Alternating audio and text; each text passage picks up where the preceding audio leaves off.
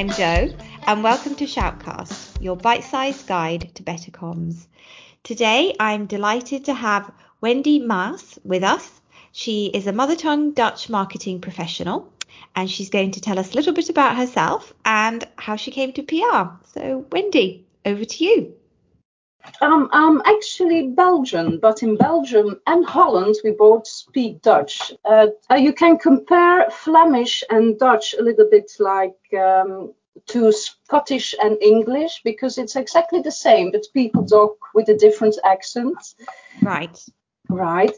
And and uh, that's why I can reach with Flemish. We can reach two countries. We can reach Holland and we can reach Belgium because, as you know, in Belgium they also speak French and Dutch. That's great. Um, right. How have I come to um, falling into communications? Actually, my whole job career has been a little bit like uh, road into serendipity. I'm not trained as formally trained as um, a research analyst or a researcher, but that's the main job that I'm right uh, doing right now. I'm not formally trained into any communications, but both those roles I actually obtained because, um, um, well, we are so versatile in languages coming from Belgium and even mm-hmm. from Holland. So it's a second nature to us to speak French, uh, even English. Um, Dutch people are very good also in adding German, for example, to, to their vocabulary. And um, I got my very first job into research because they were looking for a multilingual engineer to do tool research. Now, I'm not an engineer. I don't know anything about tools, about tools, but there I went. I was uh, in, I was hired as an as a a researcher and I've traveled the whole of Europe just because um, I could cover the European market more or less, or a big mm. part of it, just because of my language. And that's how I ventured into communications too, because, um, yeah. Yeah. Yeah. So, um, yes, you've said, you know, the language is clearly um, super important, and I'm I'm bilingual in Italian and English, and I, I know what you mean. Um, you know, it's uh, being bilingual or speaking more languages is is just a huge advantage on on a lot of fronts. Um, other than language, do you think there are other things that kind of connect your two souls of media placement and product research? Are there sort of um, similarities or things that you think the two have in common?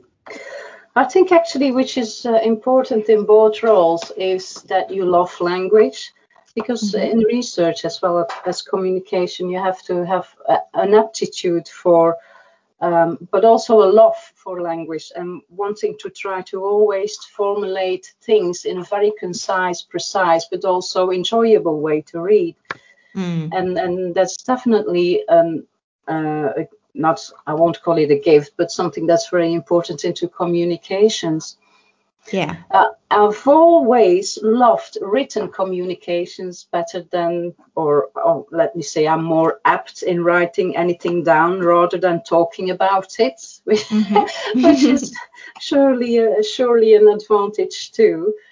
Another thing I was just thinking that you mentioned, you know, you said I won't call it a gift, and you know, I I I won't venture into that ground, but I think um, you know, understanding the people you have in front of you and communicating to them in an effective way is certainly mm-hmm.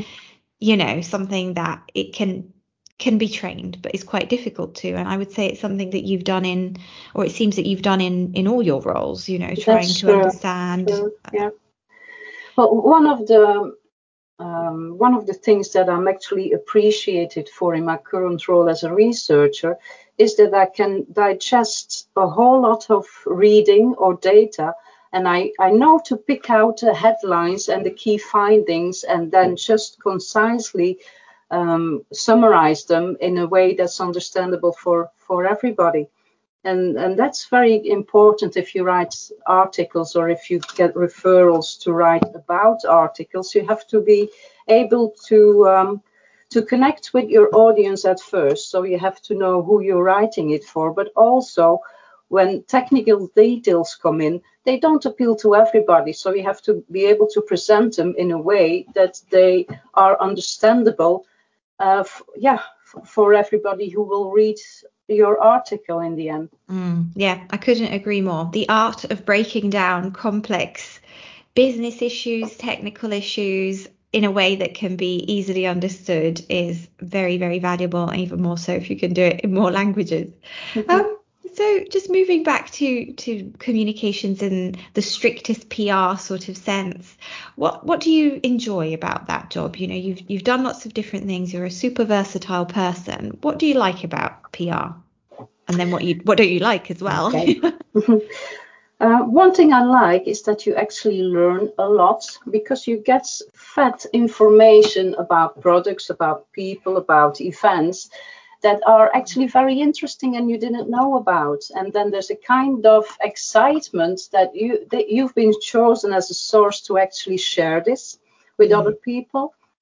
Um, I also very much like the contact that I um, well, or the contact base that I've built built up with different media houses uh, across the years. Because in Belgium and uh, in Holland, you will see that um, over the years, a lot of uh, publications uh, are now falling in the hands of uh, bigger units, if you want, media mm. houses.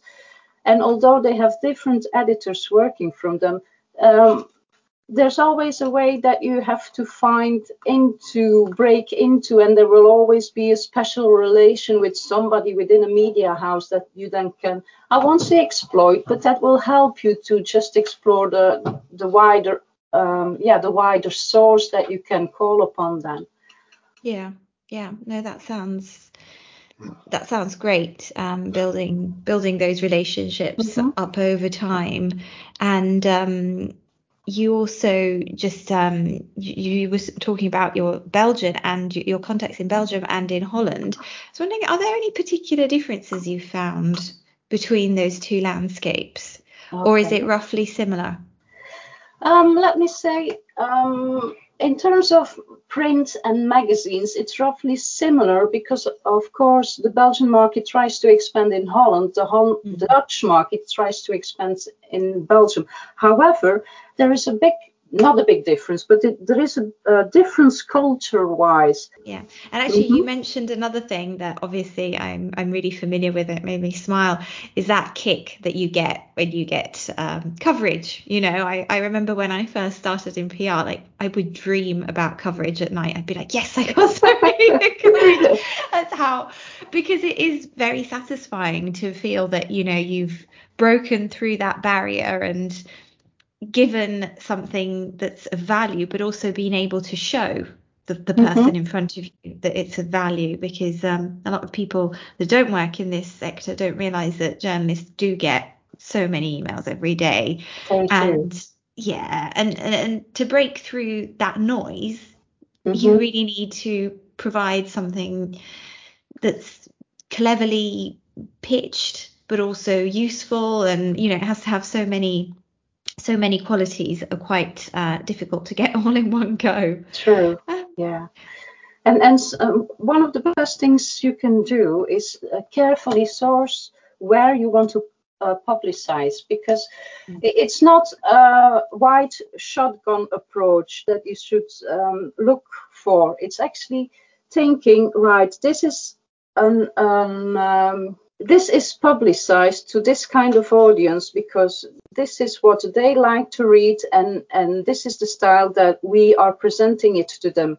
Now, for example, if we're talking about an, a magazine that's mainly customer related or customer focused, um, having a big article about the technical joys that your new product will bring onto the market um, doesn't always appeal to this audience. So then you have to make sure that what you write is specifically addressed to the reader. And I think that is one thing that the, the editors will specifically look for. Is this article suited for my publication? Actually, um, my readers are not going to like it, so I will not publish it. Publicize mm. how do you, it. Yeah.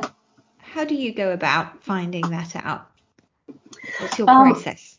It's it's mainly talking to the, trying to uh, well phoning the, the editors and and try to have a conversation with them learning to understand what they are looking for in an article and which audience base they are actually publicizing for, and then trying to find the common the common elements within the article that you have to pitch and what is interested interesting to their audience.